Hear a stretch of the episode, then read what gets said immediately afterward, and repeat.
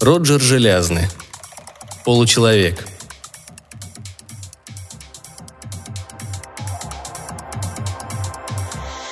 Он шел босой по пляжу. Над городом мерцало несколько ярких звезд. Вот-вот их смоет поток света, хлынувший с востока. Подняв камень, он зашвырнул его в сторону заходящего солнца. Камень, прежде чем исчезнуть совсем, подпрыгнет над волной, но он этого уже не увидит. Назад, в город, туда, где его ждет девушка. Из-за линии горизонта, оставив в небе огненный след, взлетел космический аппарат. Казалось, он увлек за собой последние остатки ночной тьмы. Идущий жадно вдыхал запахи суши и океана. Славная планета, славный город. Космопорт, морской порт.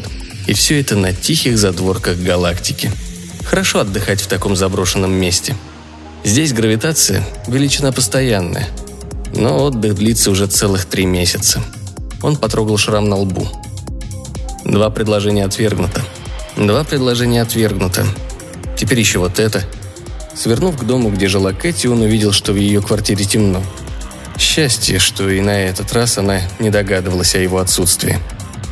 Протиснулся в массивную входную дверь, которую так и не починили с тех пор, как две, нет, три ночи назад он вышиб ее во время пожара. Вверх по лестнице. Потом дверь квартиры, ее нужно открыть совершенно бесшумно. Кэти зашевелилась уже, когда он готовил на кухне завтрак. «Джек?» «Я», Доброе утро. Вернулся? Да. Он открыл дверь в спальню. Она лежала в кровати и улыбалась ему. Придумала, с чего начать день. Он сел на край кровати, обнял девушку, мгновенно ощутив волнующее прикосновение теплой и нежной плоти. «На тебе слишком много одежды», — сказала она, расстегивая его рубашку. Высвободив руки из рукавов, он швырнул рубашку на пол, снял брюки, снова привлек ее к себе — «Дальше», — попросила она, скользя взглядом по едва заметному шраму, сбегавшему вдоль носа на подбородок, шею, прочертившему правую сторону груди и живота, до самого паха. «Ну же». Несколько дней назад ты об этом даже не догадывалась. Легко коснувшись губами, она поцеловала его в щеку. Ты почти целых три месяца и не подозревал его. «Пожалуйста, сними это». Он вздохнул, улыбнулся одной стороной губ и встал – Хорошо. Подняв руки, сначала взял себя за длинные черные волосы. Потом провел пальцами по пробору. Волосы, слегка потрескивая, отделились от скальпа и остались в руке. Он бросил их поверх валявшейся на полу рубашки. Правая сторона головы оказалась абсолютно голой. На левой начинали пробиваться черные волосы. Строго посередине черепа проходил тот самый едва заметный шрам. Он приложил к макушке кончики пальцев, Правой рукой сделал движение в сторону и вниз. Синтетическая подкладка живой плоти отделилась от электростатических креплений, и лицо открылось по вертикали по линии шрама. Он потянул ее, обнажая плечо и всю руку до запястья, словно это была не плоть, а тугая перчатка. Точно так же, чуть слышно чмокнув, обнажились пальцы. Потом он отделил плоть от правого бока, бедра, ягодицы и снова присел на край кровати. Оголил ляжку, колено, икру, пятку – с пальцами на ногах поступил точно так же, как и на руке, высвобождая каждую отдельно. Наконец, вся перчатка, имитирующая плоть, оказалась у него на коленях, и он положил ее поверх одежды. Теперь, встав с кровати, он повернулся к Кэти, которая все это время не спускала с него глаз. На его губах была все та же полуулыбка. Правая сторона тела оказалась из темного металла и пластика, представляющая собой четкий механизм с отверстиями разной формы и выпуклостями – Одни из них блестели, другие были тусклыми. «Наполовину машина», — сказала Кэти, когда он к ней приблизился. «Теперь я знаю, что имел в виду тот мужчина в кафе, обозвавший тебя получеловеком». «Ему повезло, что со мной была ты. Кое-где к таким, как я, относятся враждебно». «Ты красивый», я знал девушку, у которой почти все тело представляло собой протез. Она просила, чтобы я никогда не снимал себе перчатку. Ее возбуждала только живая плоть. Как называется такая операция? Латеральная химикоптерэктомия. «А тебя можно починить?» – умолчав, спросила она. Он рассмеялся. «Это совсем не сложно. Мои гены разложат на молекулы и вырастет то, что мне нужно. Для этого даже можно использовать кусочки моей плоти.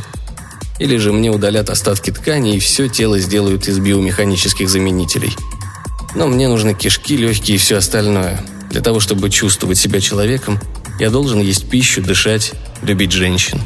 Кэти провела ладонями по его ягодицам, металлической и той, что из плоти. Когда все было кончено, спросила. «С тобой произошел несчастный случай? Какой?» «Несчастный случай? Ничего подобного. Я отвалил за эту операцию много денег, и благодаря ей смог стать пилотом особого космического корабля. Я киборг, способный напрямую соединяться с любой из систем своей машины. Он встал с кровати, подошел к шкафу, вынул из нее сумку, сдернул с вешалки одежду и запихнул ее в сумку. Потом направился к комоду, выдвинул ящик и переложил в сумку все его содержимое. «Покидаешь меня?» «Да». «Почему?» Он обошел вокруг кровати, поднял с пола плоть перчатку, парик свернул и засунул в сумку. Вовсе не по той причине, которая, вероятно, пришла тебе в голову. Я сам только что все понял. Она села в кровать.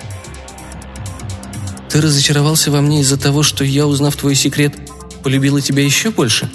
Тебе кажется, будто в этом присутствует какая-то патология и...» «Вовсе нет», — сказал он, надевая рубашку. «Еще вчера я бы вполне мог воспользоваться этим предлогом, чтобы покинуть твой дом со скандалом. Но сегодня я хочу быть честным с собой и справедливым к тебе. Вовсе нет». Он надел брюки. «Тогда почему?» потому что мной, как говорится, овладела жажда странствий.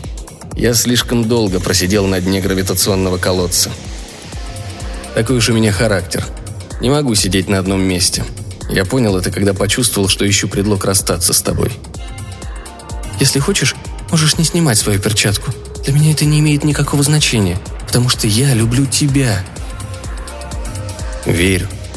Я тоже люблю тебя. Но дело не в наших отношениях. Все именно так, как я сказал. Больше ничего. И я вряд ли гожусь на что-то другое. Если ты на самом деле меня любишь, позволю идти с миром. Сборы были закончены. Пусть будет так. Окей. Кэти встала с кровати и подошла к нему. Я ухожу. Иди.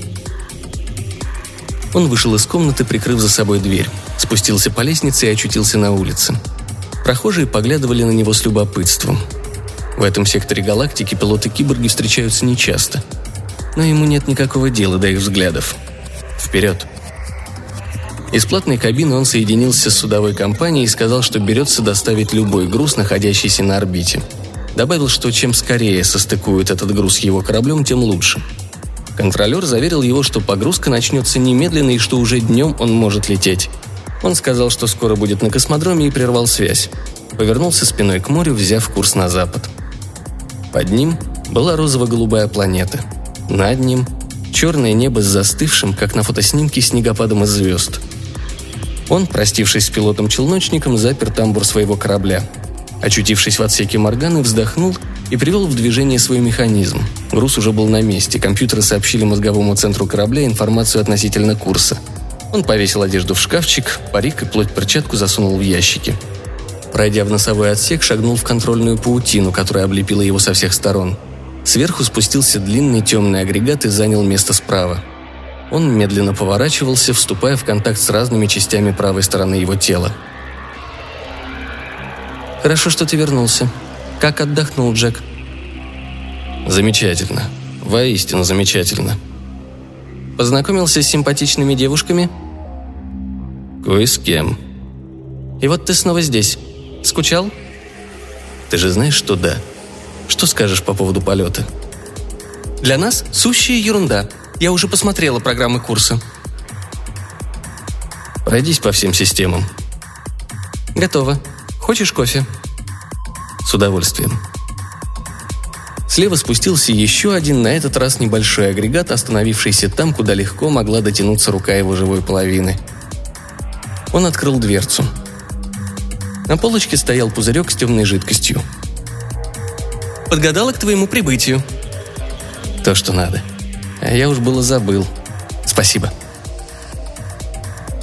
Через несколько часов они сошли с орбиты, и Джек отключил почти все системы левой части своего тела – Теперь он еще теснее сросся с кораблем и с бешеной скоростью усваивал информацию. Возросла способность контролировать не только происходящее по курсу корабля, но и за пределами Солнечной системы, причем гораздо четче и яснее, чем это доступно человеческому разуму. Реакция на происходившее была мгновенной. «Хорошо, что мы снова вместе, Джек». Воистину. Моргана крепко держала его в своих объятиях.